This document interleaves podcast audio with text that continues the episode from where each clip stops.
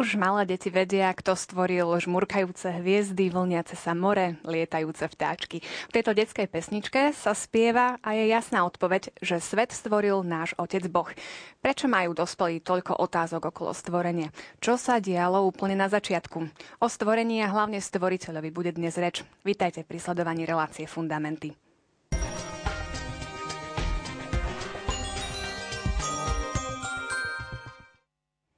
Aj dnes sú tu so mnou v štúdiu moji stáli hostia, otec Juraj Vitek z komunity Oratória svätého e, Filipa Neriho. Vítajte. Ďakujem pekne. A pekný večer prajem aj Pavlovi Strežovi zo spoločenstva Novej evangelizácie. Pekný večer. Ešte skôr, ako začneme e, rozprávať o dnešnej téme, tradične si zopakujeme, o čom sme hovorili minule, a to prostredníctvom súťažných otázok. Tu sú na základe čoho sú osoby Najsvetejšej Trojice odlišné? Po A. Na základe konania, po B. prirodzenosti alebo vzájomného vzťahu. Otec Juraj, vysvetlite nám, prečo je správna odpoveď na základe vzájomných vzťahov. Áno, hovorili sme o tom v minulých už reláciách e, o Najsvetejšej Trojici, že jediné, čo skutočne môže odlíšiť e, jednotlivé osoby na Svetejšej Trojice, teda Otca, Syna aj Ducha Svetého, sú vzájomné vzťahy, ale to sú konkrétne vzájomné vzťahy, ktoré sú nevyhnutné. Keď hovoríme v prirodzenosti, povedzme ľudskej vzťahy, môžem s niekým mať vzťah a nemusím ho mať, ale v Bohu hovoríme o vzťahoch reálnych, ktoré sú by som povedal tak povediac, vyplývajúce zo samotnej podstaty, že otec musí mať syna a syn musí mať otca. Čiže e, tento ich vzájomný vzťah plodenia, to je to, čo ich vzájomne odlišuje. A to isté platí potom vo vychádzaní Ducha Svetého. Druhá otázka sa týkala všemohúcnosti a práve to, že čoho, koho sa týka táto všemohúcnosť, či Boha Otca, či Ježiša Krista, ktorý ju dostal od Otca, alebo všetkých osôb Svetejšej Trojice. Pavol, správna odpoveď bola... C, všetkých, všetkých troch osôb. Ako otec už rozprával, Syn je plodený od Otca, to znamená všemohúcnosť dostáva od Neho, Duch Svetý vychádza z Otca i Syna, takisto eh, je všemohúci, čiže sa týka všetkých troch osôb. V tretej otázke nám k správnej odpovedi pomohol e, katechizmus, konkrétne v bode 278. Tam vlastne celá táto veta znela, kto neverí, že Božia láska je všemohúca, ako uverí, že nás Boh Otec mohol stvoriť, syn vykúpiť a Duch Svetý posvetiť. Čiže správna odpoveď bola C. Ak to takto máte, určite ste zaradení do žrebovania a výherca katechizmu katolíckej cirkvi je práve teraz na televíznej obrazovke. Srdečne blahoželáme. Naša téma, ako som už avizovala, bude dnes o Bohu stvoriteľovi. Tak čo hovorí katechizmus hneď v tomto prvom bode?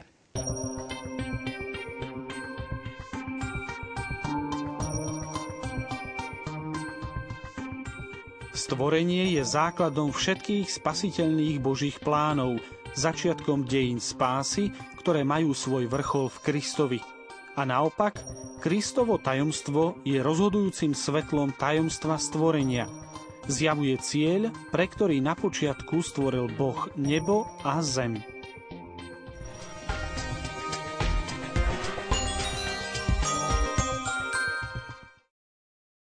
V tomto príspevku sme počuli, že Boh mal od začiatku na mysli slávu nového stvorenia v Kristovi. Čiže uh, vedel už, tak opýtam, hej, je to možno taká špekulatívna otázka, že či Boh už vedel pri stvorení, že ho ten človek neposlúchne a že bude musieť prísť Ježiš, ktorý to dá všetko do poriadku. Ja si myslím, že jednoznačne uh, Božie slovo v liste Efezanom hneď v prvej kapitole na to dáva jednoznačnú odpoveď a hovorí, že nech je zvelbený Boh a Otec nášho Pána Ježiša Krista, ktorý nás Kristovi požehnal všetkým nebeským duchovným požehnaním, Veď v ňom si nás ešte pred stvorením sveta, že tu sme ešte pred stvorením sveta, vyvolil, aby sme boli pred jeho tvárou svety a nepoškvrnení v láske. Hej, čiže odhaluje ten plán, ktorý má so stvorením. A teraz hovorí teda ako? On nás podľa dobrotivého rozhodnutia svojej vôle predurčil, aby sme sa skrze Ježiša Krista stali jeho adoptívnymi synmi. Čiže nehovorí len o stvorení, ale už hovorí o, o adopcii na chválu a slávu jeho milosti, ktorú nás obdaroval v milovanom synovi, keď nám dal poznať tajomstvo svojej vôle, podľa svojho dobrotivého rozhodnutia, čo si v ňom predsavzal, uskutočniť v plnosti času, zjednotiť v Kristovi ako v hlave všetko, čo je na nebi aj na zemi. Čiže e, Pavol v liste nám dáva jednoznačnú odpoveď na to, že otec to už mal v mysli a celý ten dokonalý a geniálny plán už mal, už mal dopredu premyslený. Ja by som k tomu doplnil uh, uh, zamyslenie nad samotnou, samotným na počiatku. Hovorím o pôvode sveta. Na počiatku Boh stvoril nebo i zem, to je v bode 279. Uh, na počiatku stvoril Boh nebo i zem. Berešit bara Elohim na počiatku. Berešit, čo sa potom preložilo do, gre, do grečtiny ako enarché. Na počiatku bolo slovo, slovo bolo u Boha. Čiže zaujímavé, aj, aj nový zákon Evangelium Sv. Jana sa začína tými slovami na počiatku, aj celá Biblia sa začína tými slovami na počiatku. My e, obyčajne, keď hovoríme o počiatku, na počiatku, tak myslíme v časovej náväznosti že na počiatku, ako to bolo. Lebo my sme v čase ponorení a vnímame to tak, že ako to bolo na počiatku, že na počiatku Boh stvoril a potom čo bolo? Potom, čiže stvorenie ako keby bolo niečo, čo by bolo v minulosti. My musíme úplne zmeniť e, pochop e, e, väčšnosti ako také, pretože už aj e, Gréci mali vnímanie väčšnosti ako väčšie trvanie. Čiže čas ako priamka, ktorá nemá začiatok ani koniec. Toto nie je kresťanské chápanie väčšnosti. Väčšnosť u Boha je teraz. U Boha nie je žiadne trvanie. Trvanie je len tam, kde neexistuje nejaká zmena. Pretože čas je, je, je mierou zmeny a v Bohu nie je žiadna zmena. A preto, keď my hovoríme napríklad o tom, teda keď hovoril aj Pavol o, o predurčení, o tom, že Boh už dopredu, tak my si musíme uvedomiť, že Boh vníma v jednom teraz každý moment histórie. A keď hovoríme enarche, keď hovoríme berešit, keď hovoríme na počiatku, tak sa musíme vrátiť k tomu, čo sme hovorili v predchádzajúcich eh, katechezách, keď sme hovorili o tom, že to je Boh sám sebe ad intra. To je to Božie väčšné teraz, v ktorom blaženosti, poznania, väčšného šťastia, v ktorom Boh žije. A z tohto vychádza. Čiže musím, ja by som to tak povedal, že také sústredné vnímanie, eh, vnímanie toho počiatku. A eh, v tomto zmysle Boh samozrejme e, v jednom jedinom teraz vníma všetky momenty celých dejín od prvého momentu stvorenia, kedy stvoril samotný čas, lebo čas má svoj začiatok. Inak toto je myšlienka, ktorá je typicky kresťanská. Vnímanie času práve na základe stvorenia prinieslo kresťanstvo, pretože všetky ostatné kultúry vnímajú väčší návrat. Ústavične sa všetko už bolo. V starom zákone sa to prejavuje v knihe Kazateľ. Márnosť, nadmárnosť, všetko už bolo. Čo už nové môže byť pod slnkom. To vyjadruje práve to pohanské zmýšľanie, kdežto vnímanie toho, že svet má svoj začiatok a má svoj smer, má svoj alfa a omega, to je typický kresťanský pojem. Čiže zase sa dostávame k tomu, že naozaj treba správne rozumieť všetkým tým termínom, o ktorých ideme hovoriť a myslím, že aj v dnešnej relácii budeme si viacero termínov musieť vysvetliť, aby sme ich naozaj chápali správne. E, opäť sa ale dostanem k tej mojej otázke, ako v tomto kontexte máme potom chápať to, e, tú vetu, tam končí ten bod 280, že Boh mal od začiatku na mysli slávu nového stvorenia v Kristovi. E, ako to máme tak správne pochopiť, e, aby, sme ani, aby sa to dalo trošku ľudsky pochopiť, ale zase, aby sme sa neodklonili od toho správneho nejakého teologického vnímania. Tak mm, by sme skutočne mali e, rozvieť tú myšlienku, ktorú začal Pavol, že Boh koná vždy so zámerom. Vždy so zámerom. To znamená, že každé konanie má vždy aj svoju cieľovú príčinu, len v, v tom teologickom ponímaní toho, že Boh všetko predurčil v Kristovi, a to nie je také úplne jednoduché z toho hľadiska, že ona, prirodzenosť, napríklad aj Aristoteles sa pýtal, že aký je cieľ života človeka. Či sa môžeme pýtať, že či má človek nejaký cieľ um, prirodzený, alebo či je e, stvorený pre, hneď pre nadprirodzený cieľ. To nie je taká jednoduchá otázka, na ktorú nie, nie, nie, neexistuje ani e, úplne jednoznačná odpoveď, pretože vzťah medzi prirodzeným a nadprirodzeným je, je zložitejší. Budeme sa k nemu vrácať ešte aj v ďalších častiach katechizmu. Ale môžeme povedať toľko, že, že hoci uh, vesmír je stvorený pre človeka, všetko, čo je stvorené, je stvorené pre človeka, človek je stvorený pre Boha, predsa, eh, ja by som to tak povedal, že musíme zároveň tvrdiť, že spása v Kristovi To, že Kristus sa stane, že Boží syn sa stane človekom, to je zdarma. To je niečo, čo je absolútne nové a prekvapujúce. Napriek tomu, že existuje určitá kontinuita medzi tým, že Boh stvoril svet a tým, že má s tým svoj zámer e, spásy v Kristovi, e, existuje tam kontinuita, ale existuje tam aj obrovská novosť. To sú tie paradoxy našej viery, že musíme tvrdiť jedno aj druhé, aby sme sa nevzdialili od pravdy. Tak poďme mi pekne od začiatku, ale v tom, v tom zmysle, teda ako chápeme teraz ten začiatok, že čo sa naozaj udialo na tom počiatku. Katechizmus e, hneď v bode 282 nám kladie nejaké také tie základné otázky, ktoré si ľudia e, kládli od začiatku. E, čiže je na mieste klásť si otázky o pôvode sveta? Vieme dospieť k nejakej jednoznačnej odpovedi? Je na mieste si tie otázky klásť. My sme sa aj pred reláciou s Jurajom rozprávali, že, že ľudia niekedy hľadajú rýchle odpovede. Žijeme v takej instantnej dobe, instantných káv a polievok a chceli by sme tak rýchlo všetko stroviť nejaký fast food, ale um, ja si myslím, že, že to niekde úplne hlboko v každom človeku zapísané, že si dáva um, tieto otázky. A tam v katechizme je napísané, že, že uh, majú rozhodnúci význam pre zmysel a orientáciu nášho života a nášho konania. Čiže keď si zle odpoviem na tie otázky, tak, tak to má zmysel preto, ako celý život uh, potom ďalej prežijem. Tínedžer v, v, veku okolo 16, 17, 18 si kladie otázku, kto som. A ak si zle odpovie na tú otázku, kto som, a, a svoju hodnotu naplní niečím iným, tým, ako sa obliekam, tým, ako, ako, aký slovník používam, alebo aké auto šoferujem, tak, eh, tak svoju hodnotu postaví na nesprávnej veci a z tejto nesprávne zodpovedanej otázky potom bude plynúť celý jeho život. Čiže je to naozaj kľúčové, aby sme hľadali odpovede na tie otázky. Ja som počul na to takú peknú, taký pekný obraz, že predstavme si, že by sme sa jedno pekného dňa prebudili v kozmickej lodi, ktorá letí obrovskou rýchlosťou, sa valí vesmírom. A teraz v tej lodi máme všetko. Máme tam výrivku, máme tam E, veľa jedla, máme tam proste jeden veľký svet, e, ktorý nám stačí. A my nebudeme nič riešiť, budeme sa tešiť, budeme sa tešiť zo všetkých vecí, ktoré v tej lodi nájdeme, budeme tam mať počítače, budeme tam mať e, všetky veci, ktoré nás môžu zabávať a tak ďalej. A nikto z nás si nebude klásť otázku, kam to vlastne letíme. A kde sme sa tu vzali. To je vlastne obraz človeka, ktorý žije svoj život a nekladie si posledné otázky. Ja by som povedal, že sú to otázky, ako bolo povedané, prirodzené, ale mm, nie až tak spontánne si ich človek kladie. Že keď si ich človek začína klásť, prejavuje to, je to už prejavom, by som povedal, takej určitej zrelosti človeka. Že človek musí dozrieť k tomu, aby si ich položil a je to prejavom veľkej e, povrchnosti, ak si ich nekladie. Keď e, mnohí uvažujú práve o tom, čo bolo na začiatku, ako to celé začalo, nemyslím teraz, že už musí dospieť k nejakému kresťanskému učeniu, ale väčšinou e, myslím, že môžeme povedať, že dospeje k takému názoru, že áno, bol tu nejaký hýbateľ, ktorý dal impuls. E, sú však aj takí, ktorí dospejú k tomu, že teda naozaj nič také nebolo.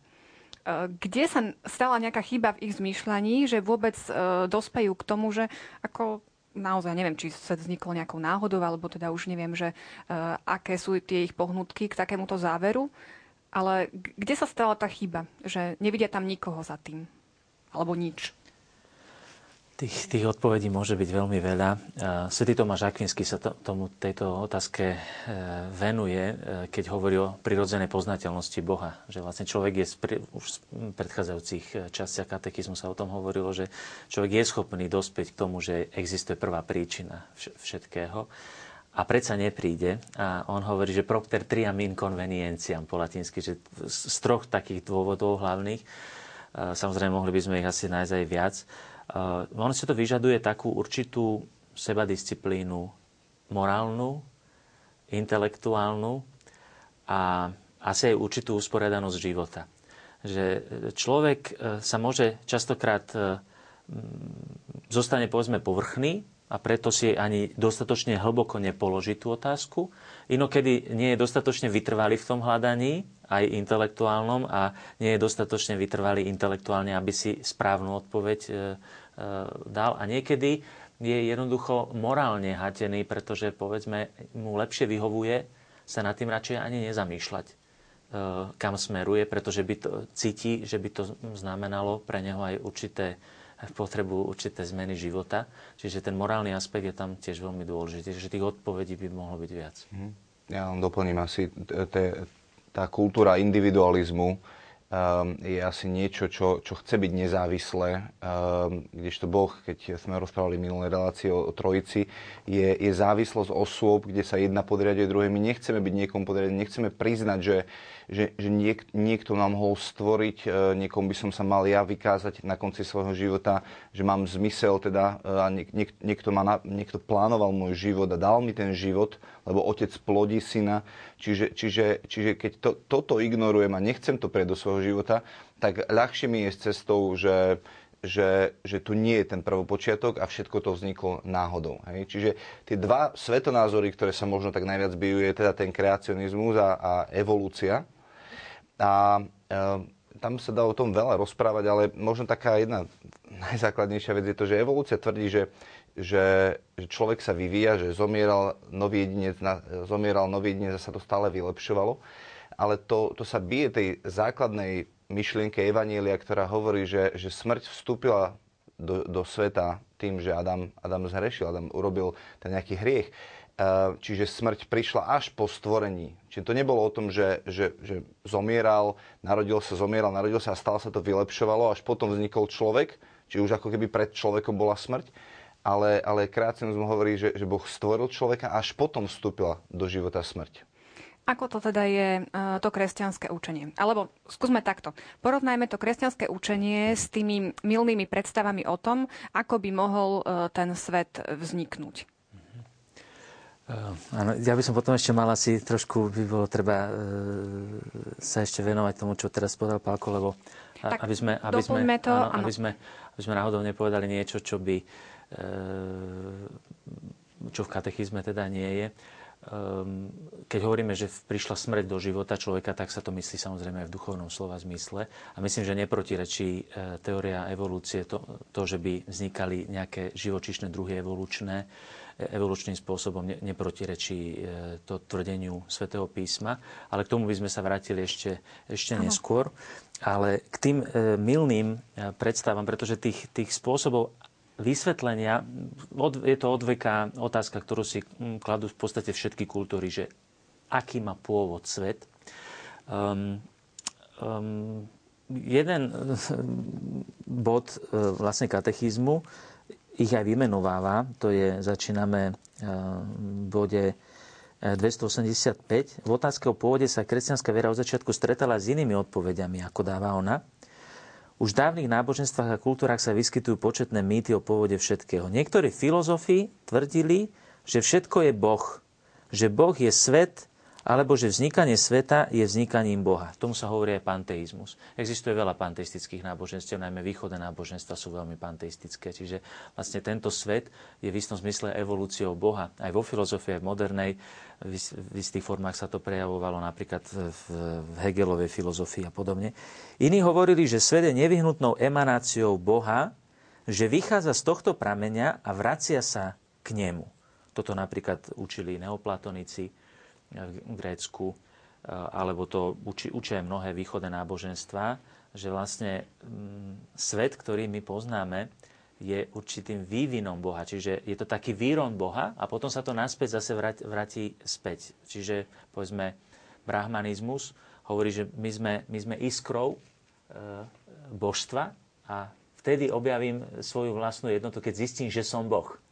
Že ja som vlastne súčasťou Boha.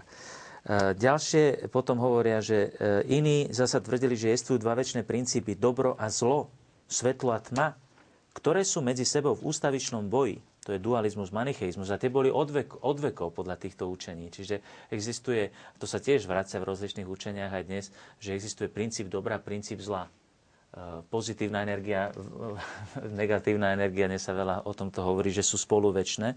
Podľa niektorých týchto predstav je svet aspoň hmotný zlý, produkt akéhosi úpadku a preto ho treba zavrhnúť alebo prekonať. To tvrdila napríklad gnóza. Židia sa s takýmito vecami stretávali, Babilónii napríklad a tak ďalej. Čiže keď budeme hovoriť o biblickom rozprávaní o stvorení sveta, tak reagujú na tieto rozličné výklady pôvodu sveta, ktoré neboli v súlade so zjavením. Iní pripúšťajú, že svet urobil Boh, ale tak ako hodinár hodiny. Keď ho urobil, nechal ho sám na seba. Tomu sa hovorí tzv. deizmus. Najmä kartezianská e, filozofia René Descartes a aj vôbec aj vedecká mentalita, ktorou sme my ovplyvnení, aj tí, ktorí uznávajú, že by Boh mohol byť stvoriteľom, tak on to na počiatku, ak som hovoril na začiatku, že e, to po, na, na počiatku je dobre, dôležité e, rozumieť tomu. To neznamená, že Boh na počiatku stvoril svet a on už ide sám. On už ide sám. Stvorenie to je ústavičný vzťah, E, budeme ešte o tom hovoriť, ktorý má stvorenie so svojím stvoriteľom. Čiže Boh nie je hodinár, ktorý to natočil na začiatku a svet je úplne nezávislý od Boha. E, čiže to je tiež nie kresťanský pohľad. A potom hovorí, in, iní napokon nepripúšťajú nejaký transcendentný pôvod sveta, ale vidia v ňom iba hru väčšine jestvujúcej hmoty, materializmus. To je typický vedecký svetonázor, ktorý sme sa učili počas komunizmu, v podstate materialistický ateizmus. A všetky tieto pokusy o vysvetlenie svedčia, že otázka o pôvode trvalá a všeobecne platná, toto hľadanie je človeku vlastné. Čiže dokonca ešte aj tí, ktorí sú ateisti, hovorí sa iba o tzv. Uh, uh, pozitívnom ateizme. To znamená, negatívny ateizmus by bol človek, ktorý si nikdy nepoloží otázku Boha. To nie je prirodzené. Každý si položí otázku, dokonca aj ateista, keď to popiera, tak on si tú otázku položí, akorát na, na ňu odpoveda negatívnym Negatívne. spôsobom. To, čo je zaujímavé, je to, že to je tak vnútri človeka hľadať odpoveď na tieto otázky, že, že bez Boha potom vôjdeme do nejakej slepej uličky, alebo uh, nám nepriateľ ponúkne uh, padelek. Hej? Uh, už ste videli niekedy falošnú 30 eurovú bankovku? No ja som nevidel. A prečo sme ju nevideli nikdy? No lebo neexistuje originál. Um, a keď uh, idete šif- falšovať bankovky, tak nefalšujete 10 eurovky alebo 5 eurovky, ale robíte 500 eurovky alebo 100 eurovky. Čiže diabol takisto v živote kradne a falšuje veci, ktoré sú reálne, Čiže, čiže on nás neoklame niečím, čo je nereálne, ale niečím, čo je reálne a na druhej strane, čo má veľkú hodnotu. Čiže množstvo z tých blúdov a z tých vecí, ktoré sú, sú možno prekrútené a prevrátené pravdy, ktoré diabol podvrhol človeku a on im uveril. Poviem príklad, e, možno trošku iný, ale um, celá tá ideológia marxizmu a leninizmu, alebo Mar- Ma- Marx bol žid, ktorý chcel uh, to, čo je niekde hlboko vpísané v ňom, um, a to je, um, očakával Mesiaša, kráľa a ríšu spravodlivosti, tak ju chcel ale urobiť, ale bez Boha. Hej, čiže on, on hovoril o nejakej sociálnej spravodlivosti a tak ďalej, ale, ale, ale chcel to vyrobiť bez Boha. A preto e, zišiel úplne niekde inde, lebo ľudskými silami nevytvoríme a nemôžeme dať odpovede na, na všetky otázky, lebo je to Boh, ktorý sa zjavuje e, človeku a prichádza vám v ústrety. To znamená, keď hovoríme o tých blúdoch, ktoré tam boli, tak množstvo z nich nájdeme v cirkvi a teda v, na, v našej, v našej osobnej viere. Je tam to dobro a zlo, Boh a diabol, ktorý, ktorý, ktorý si protirečia, alebo, alebo je tam ten zápas um, alebo, alebo to, že, že, že svet uh, hriechom človeka padol do, do tmy a, pri, a, a, a Boh samozrejme... A, a, ale tým nehovoríme, že, že Boh stvoril zlý svet. Všetko, čo Boh stvoril, je dobré, ale hriechom človeka je to pokazené. Um, máme tam, e, či, či ako keby, keby, sme, keby sme rozmýšľali o tom, že, že o týchto veciach, tak, tak musíme nájsť nejakým spôsobom pravdu, ktorá je, ktorú, ktorú Boh dáva. Hej. Chcem tým vlastne povedať to, že sa netreba znechucovať tým, že sú rozličné odpovede. Lebo to je typické pre dnešný relativizmus, že keď je veľa odpovedí, to znamená, že ani jedna nie je správna.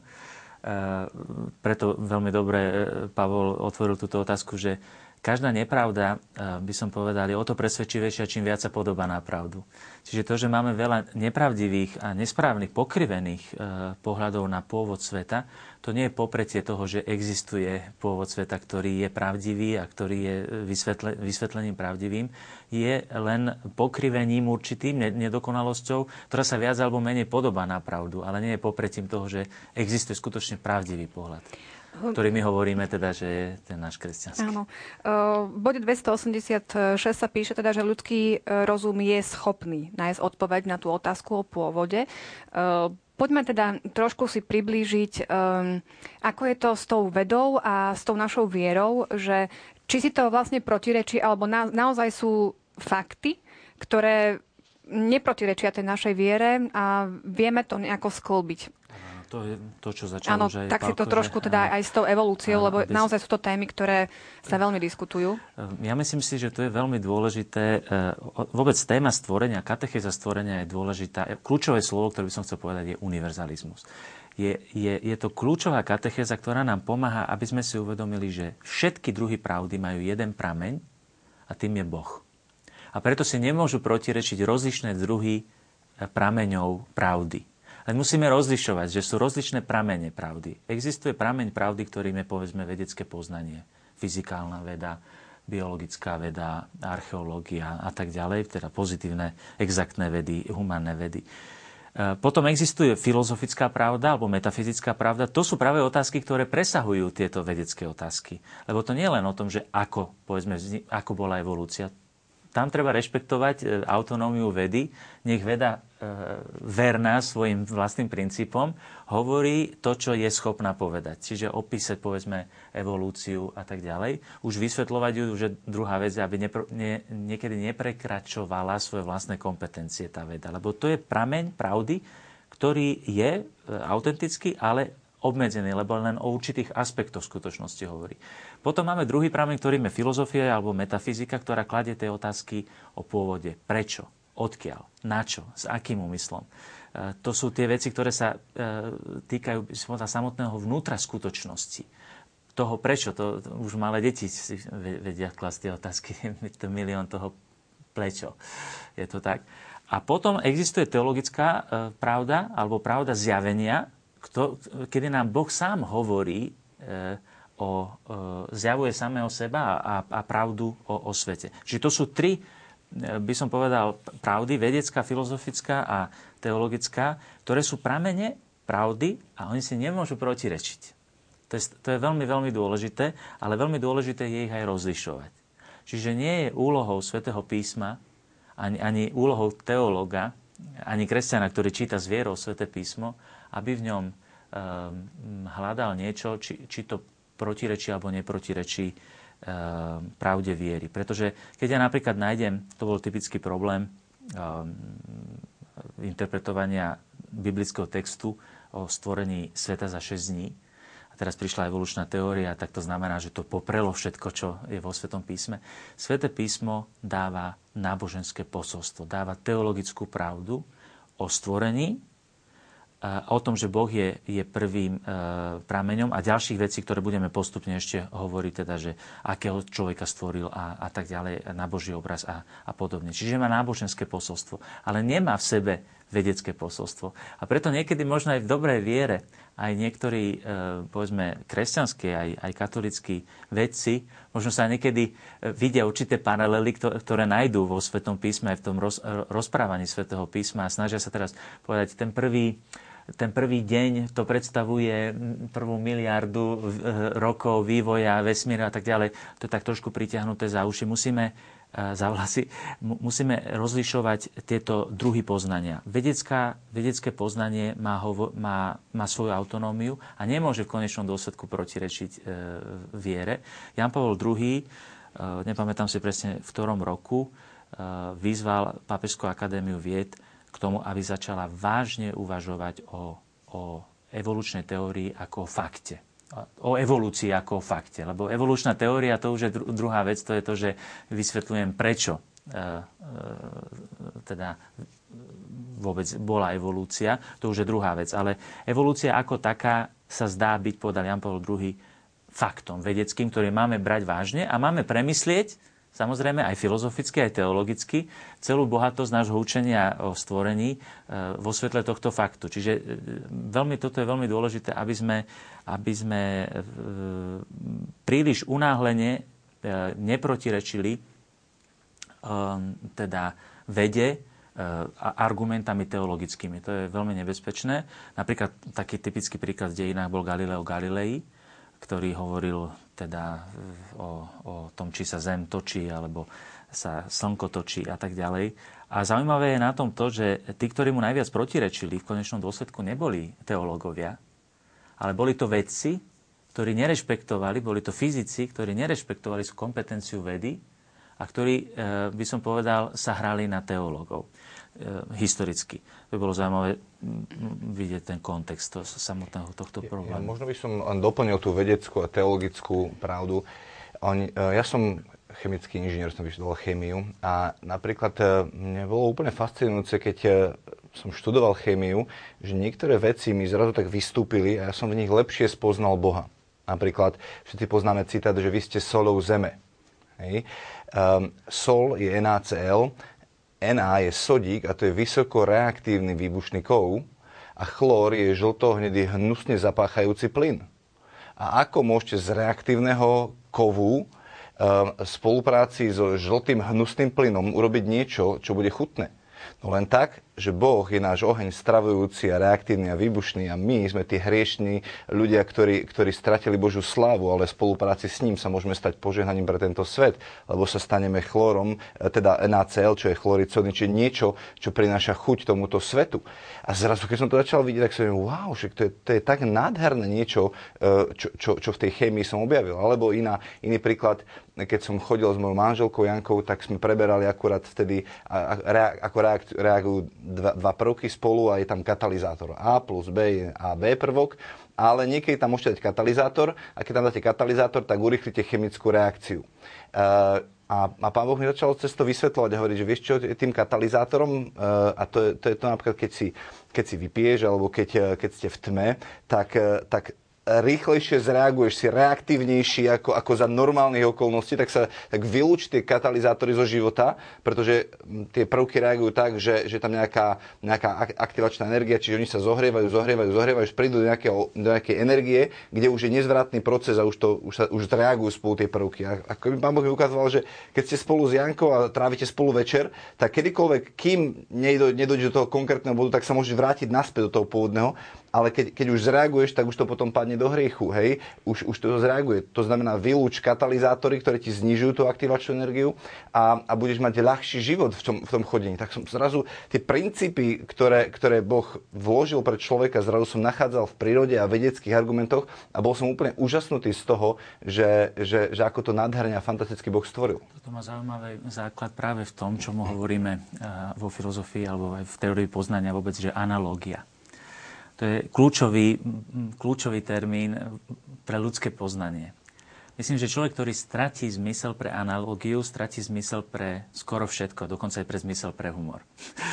Lebo aj humor Ale trošku je... to skúsme približiť, lebo vlastne takto analogicky analogi... zmyšľame od začiatku, ako sme áno. vôbec začali tieto pravdy. I, áno, i keď obávam sa, obávam sa, že e, moderný človek pod vplyvom vedy stráca zmysel pre analógiu. A práve toto, čo spomínal Pavol, že že aj vedec, ktorý, eh, ja som sa v mladosti venoval zase eh, astrofyzika, kvantovej fyzike. Dá sa povedať, že kvantová fyzika ma priviedla k Bohu, lebo sa mi začala hmota rozplývať pod rukami, keď som zrazu zistil, eh, že sú to len nejaké kvantá energie, ktoré vieme vyjadriť možno číslom, a, a, ale ten svet je fascinujúci. Ale analogia spočíva v tom, že veci sa podobajú a odlišujú že existujú rozličné stupne e, práv. Napríklad môžem povedať, hovoriť o zdravom vzduchu, ale vzduch nie je zdravý. zdravý je organizmus, ale vzduch je zdravý analogicky. Čiže keď e, ten vzduch nemá v sebe povedzme nejaké e, veličiny, ktoré by ma mali otráviť a tak ďalej, tak mu hovorím, že je, že je zdravý. Práve toto je celá tá krása, ktorá má svoj základ v stvorení a zjavenie by som povedal potom, pokračuje v tomto. Práve na základe analógie. Hovoríme o analógii bytia, lebo veci sa navzájom podobajú a potom sme hovorili o analógii viery. Takže e, myslím, že toto je veľmi, veľmi dôležité. E, tam je vidieť tá jednota tých jednotlivých prameňov pravdy. Či je to vedecká pravda, filozofická pravda, alebo, e, alebo e, teda aj teologická pravda. Lebo jedna pravda, ktorá úplne zmizla, dá sa povedať, z vedeckého sveta, aj univerzitného, je práve metafyzika. To, je, to sú práve otázky, ktoré hľadajú odpovede na otázky, ktoré nie sú faktické. Čiže nie sú čisto vedeckého charakteru v zmysle exaktných vied, fyziky, biológie a tak ďalej, ktoré nevie, napríklad taká láska. Neexistuje veda, ktorá by študovala lásku. To je, vec, to je vec, ktorá presahuje zmyslový svet, ale neznamená to, že nejestvuje. A mm, jeden z najgeniálnejších vedcov 20. storočia bol Ludwig Wittgenstein, ktorý bol skutočne veľkým géniom, ktorého študovala Európa, e, viedenský krúžok e, celé, celú prvú časť 20. storočia. On povedal, keď sa t, e, prišiel teda k týmto metafyzickým otázkam, to sú tie posledné otázky, tak on povedal, že o nich treba mlčať. Čiže čo povedal? On nepovedal, že neestvujú. On povedal, že o nich treba mlčať. Prečo? Pretože doba, v ktorej žil, bola typická doba vedeckej mentality, ktorá zredukovala poznanie len na fyziku a na exaktné vedy, na exaktné vedy a na ostatné vedy teda, len fyziku. Ale, e, ale pýtame sa, je to oprávnené alebo nie? Nie je to oprávnené. Pretože každý tento prameň poznania nám dáva pravdu a nemôže si protirečiť a použijeme pritom stále ten, ten princíp analogia. Ten nám potom pomáha tomu, to úžasnému, že povedzme aj ten vedec, e, veriaci, môže žasnúť nad stvoriteľom, ktorého vidí vo svojej detskej práci. Zoberme si teraz ako zdroj teda Svete písmo a čo hovorí už sme tu spomínali knihu Genesis, prvú knihu e, o stvorení. A ako to správne vedieť čítať? Aby nedošlo potom k rôznym interpretáciám.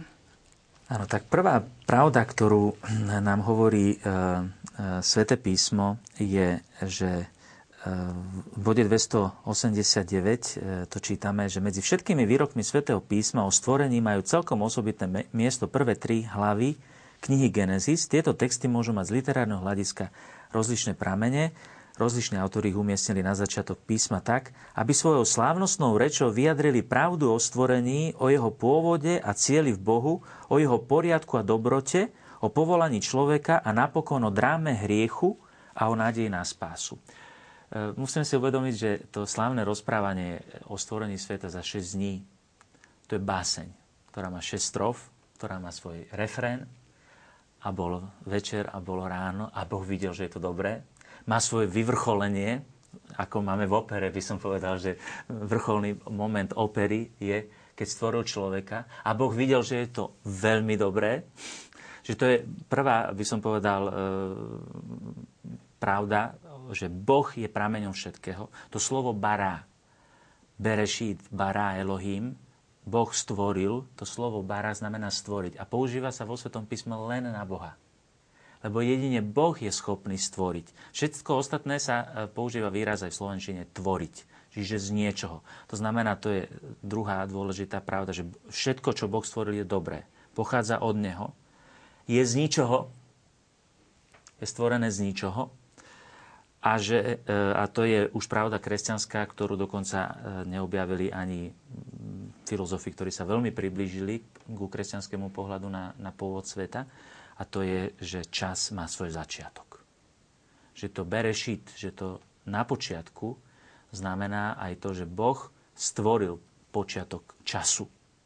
Lebo je zaujímavé, že niektorí greckí filozofi, ako boli Aristoteles alebo dokonca aj Ehm, potom neoplatonici, prišli k, tomu, prišli k takému pohľadu na prvého hýbateľa, na prv, pr- prvého, eh, prvú príčinu všetkého, ktoré, o ktorému hovoril dokonca neoplatonici, že to bolo to hen, to je, to je jednota všetkého.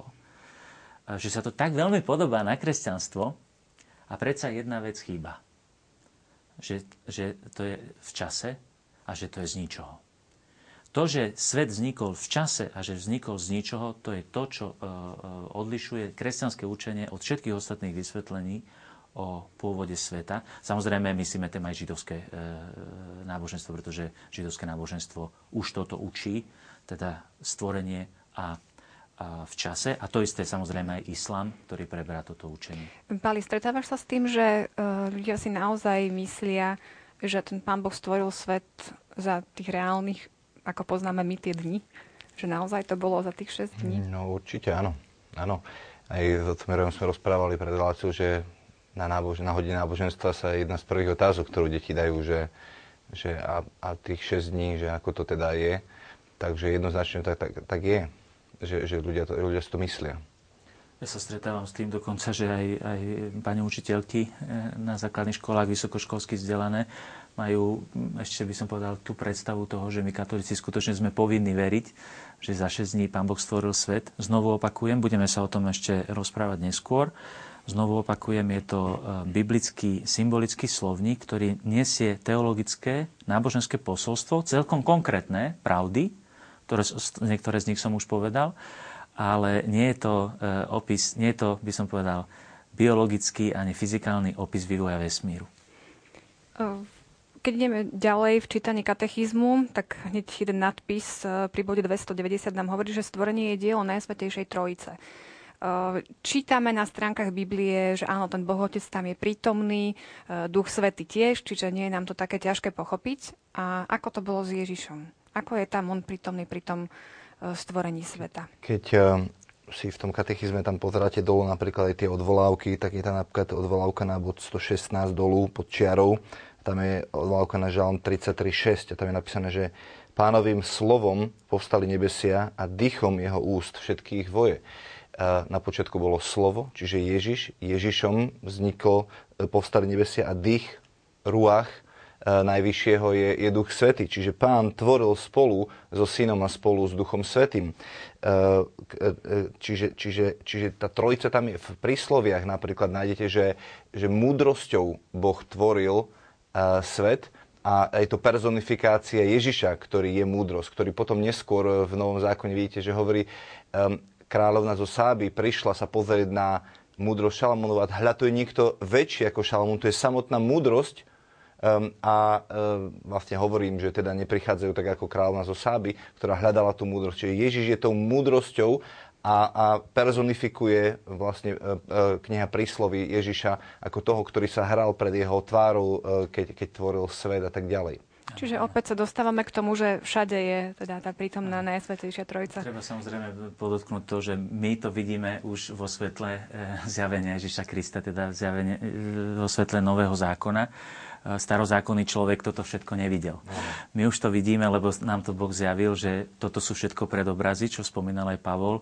Inak aj v greckej filozofii, téma logosu napríklad, aj grecká filozofia pochopila, že logos je tá logika všetkých vecí. Čiže tá poznateľnosť, ktorá je ten poriadok vnútorný, ktorý nazývali Greci logos, tak otcovia církvy hneď spoznali, že to je ten logos, ktorý bol na počiatku. Hoci teda potom bolo potrebné rozlišiť stvorený logos a od toho nestvoreného, ale e, my už teda vo svetle tej Najsvetejšej Trojice vidíme zase, že každá e, osoba Najsvetejšej Trojice tvorí svet, ale každá na svoj spôsob. Otec ako pôvodca všetkého, cez svoje slovo, v duchu svetom. Hm? Čiže každá tá, tá Božia osoba je stvoriteľom v tých vzťahoch vnútorných, ktoré sú medzi Najsvetejšou Trojicou. Ešte máme napríklad e, o kúsok ďalej jeden podnadpis, že Boh tvorí s múdrosťou a láskou. E, múdrosť, to sme povedali, že je Ježiš, ale napríklad v liste Rímanom je napísané, že Božia láska je v našich srdciach vylieta skrze Ducha Svetého, ktorého sme dostali. Čiže opäť Boh tvorí s Ježišom a s Duchom Svetým. Hej, ten nadpis by sa dal preformulovať. No, presne. A znovu je tu aj tu je práve ten citát. V minulej relácii som spomínal svetého Ireneja, že otec má ako keby dve ruky, ktorými tvárni svet. Syn a duch sú akoby jeho ruky. Stvorenie je spoločným dielom Najsvetejšej Trojice.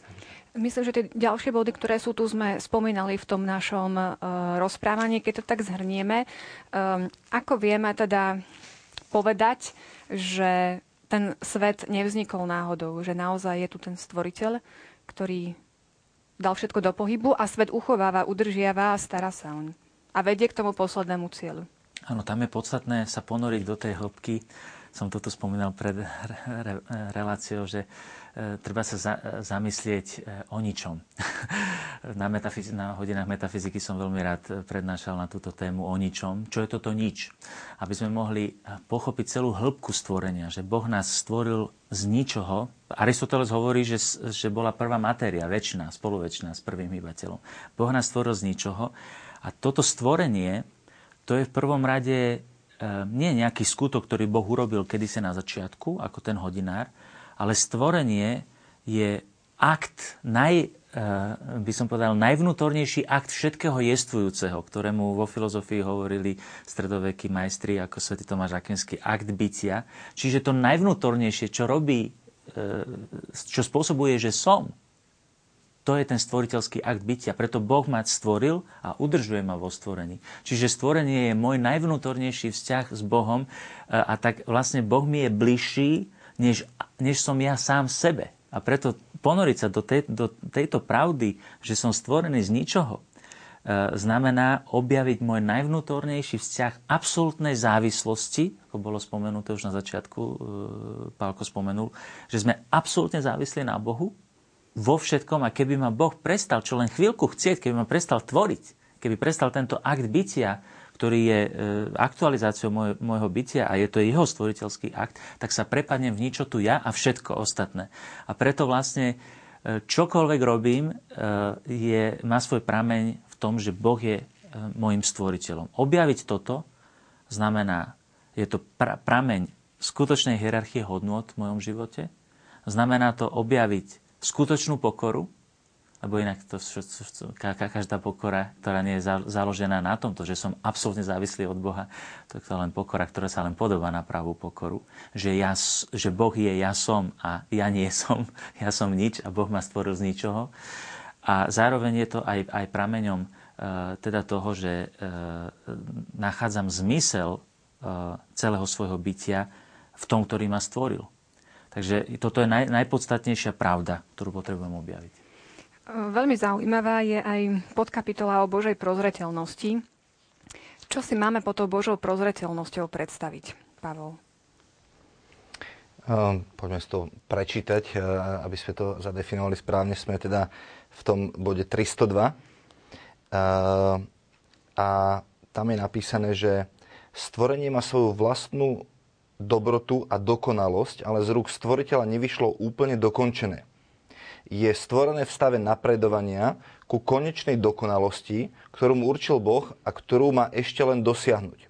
Opatrenia, prostredníctvom ktorých Boh vedie svoje stvorenie k tejto dokonalosti, voláme Božia prozreteľnosť.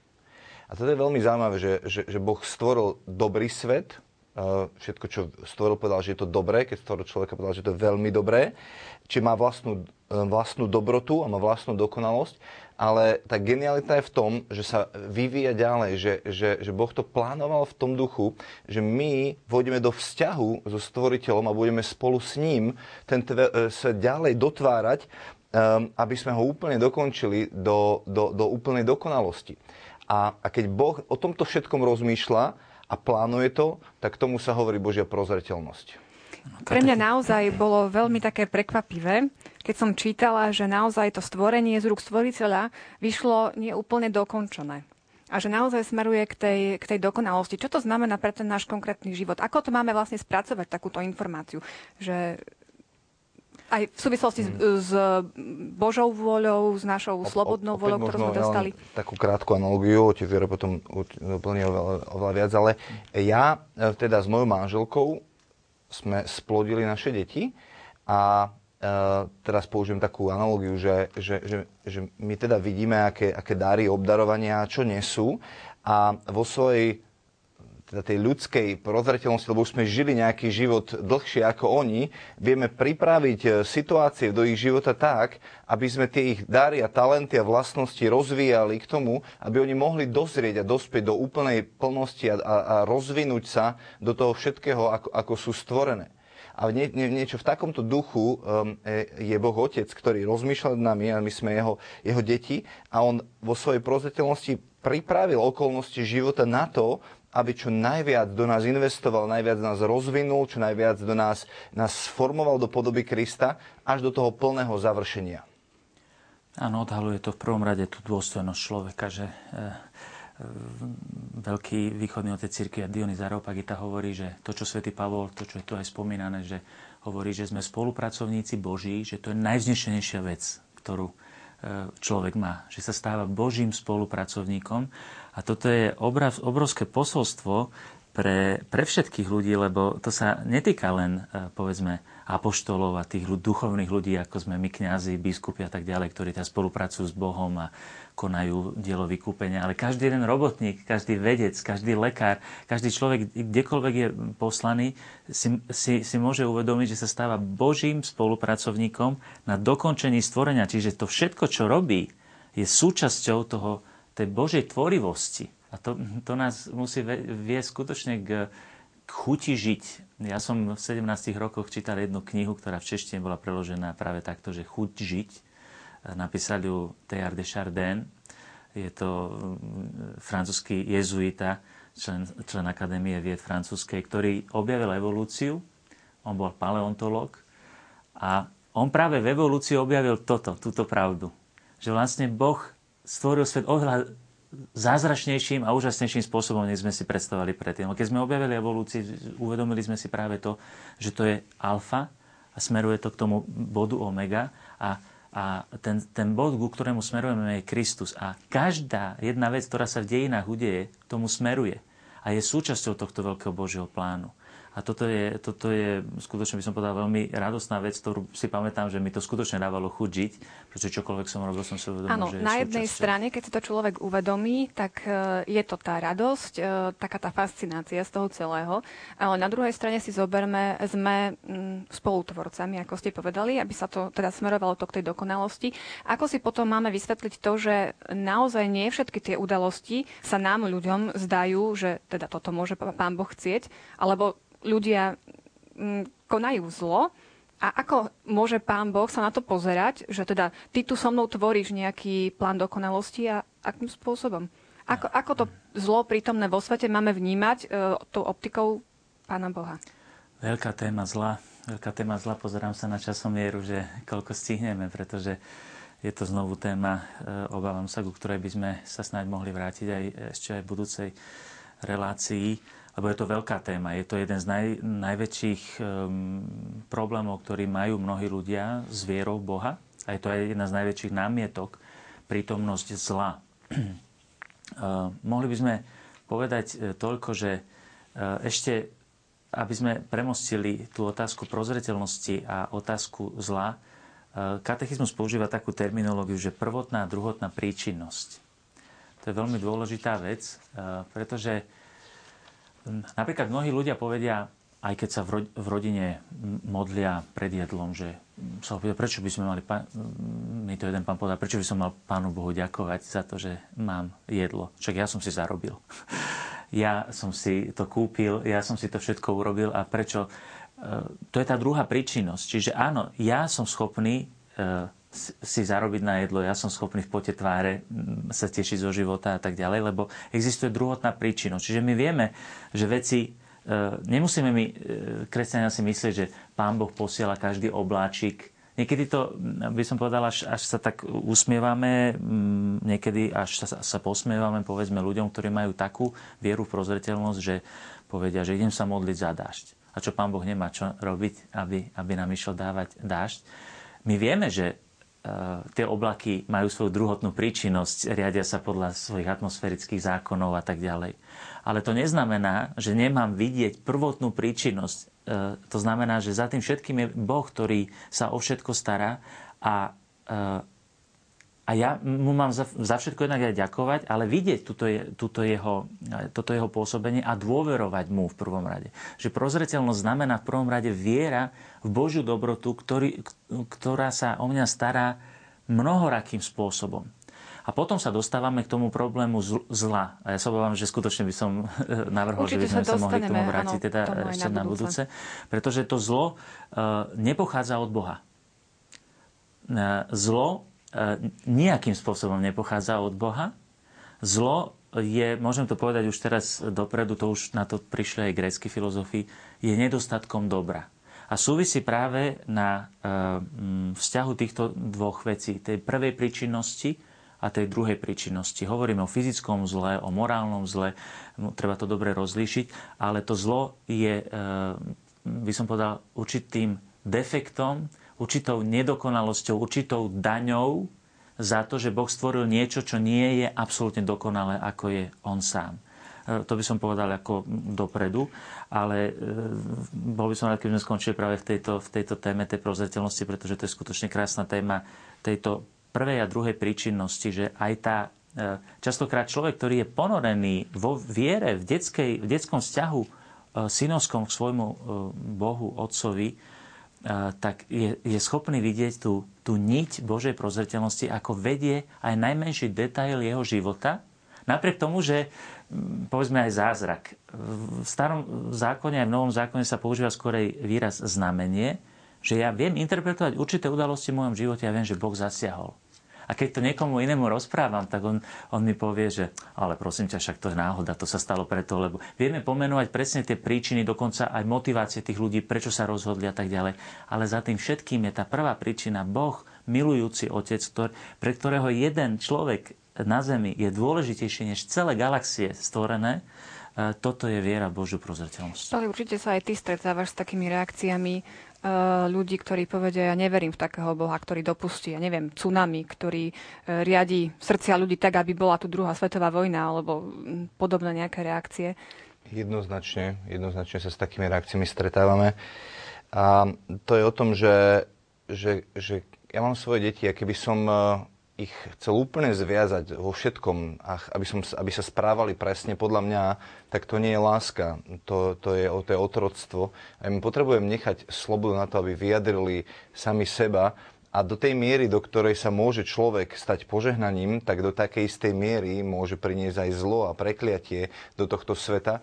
Čiže to je taká, taká daň za slobodu a za to, že sme slobodní ľudia a môžeme sa rozhodovať slobodne. Pretože keby to tak nebolo, tak by to všetko mohlo byť úplne dokonalé, ale v tom prípade by sa tam vytratil vzťah, eh, čo je slobodné darovanie sa jeden druhému. Ešte na záver dám takú otázku, neviem, či bude sa dať ľahko na ňu odpovedať, ale môže Boh tým, že je všemohúci aj zničiť zlo? Nejako zasiahnuť tak, aby to tu nebolo? Alebo v čom to odporuje potom tej jeho múdrosti, láske? Sa, že na toto sa práve už nedá už až tak jednoducho odpovedať. Uh, uh, to by som povedal, to je to obmedzenie Božej všemohúcnosti, ale zodpovedá to Božej múdrosti, preto v budúcej relácii určite by bolo potrebné prehlbiť chápanie dobra lebo keď hovoríme o zle, tak hovoríme v súvislosti s dobrom a musíme sa pýtať, čo je to skutočné zlo a čo je to skutočné dobro a akým spôsobom sa dobro do môjho života dostáva. Čiže je to všetko oveľa zložitejšie. Poviem len jeden jediný príklad, že, e, o ktorom hovorí už aj e, Exupery vo svojej, vo svojej citadele, keď hovorí, že, že odstráň prekážku, odstráň nepriateľa, nebudeš sa môcť narodiť. Čiže ehm, Božej, Božej režii, Božej múdrosti dokonca aj zlo zohráva dôležitú úlohu pre väčšie dobro človeka.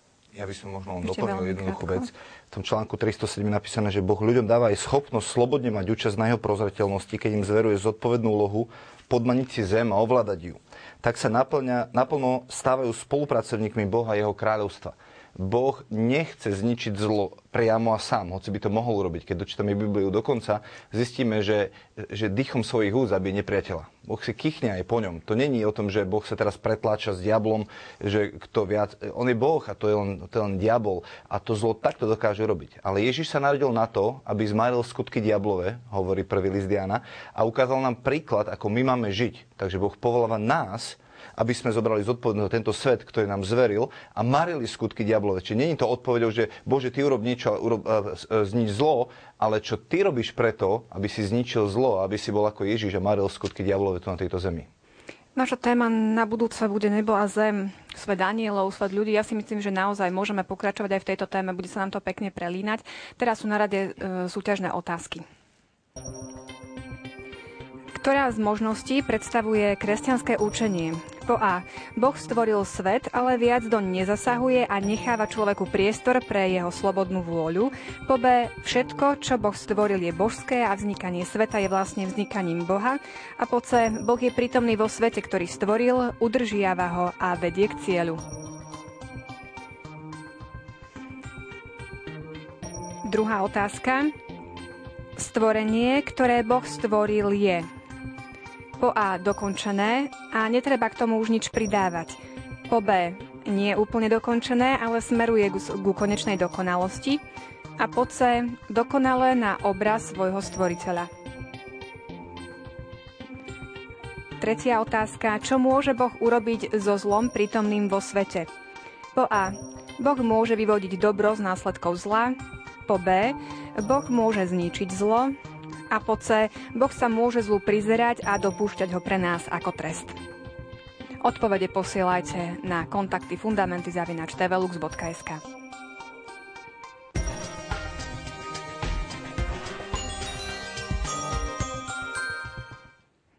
Mne už nezostáva nič iné, len sa vám veľmi pekne poďakovať a poprieť vám ešte pekný večer. Ďakujem. A zároveň pekný večer prajem aj vám, milí televízni diváci. Ďakujem za pozornosť a teším sa opäť o mesiac. Dovidenia. Thank you.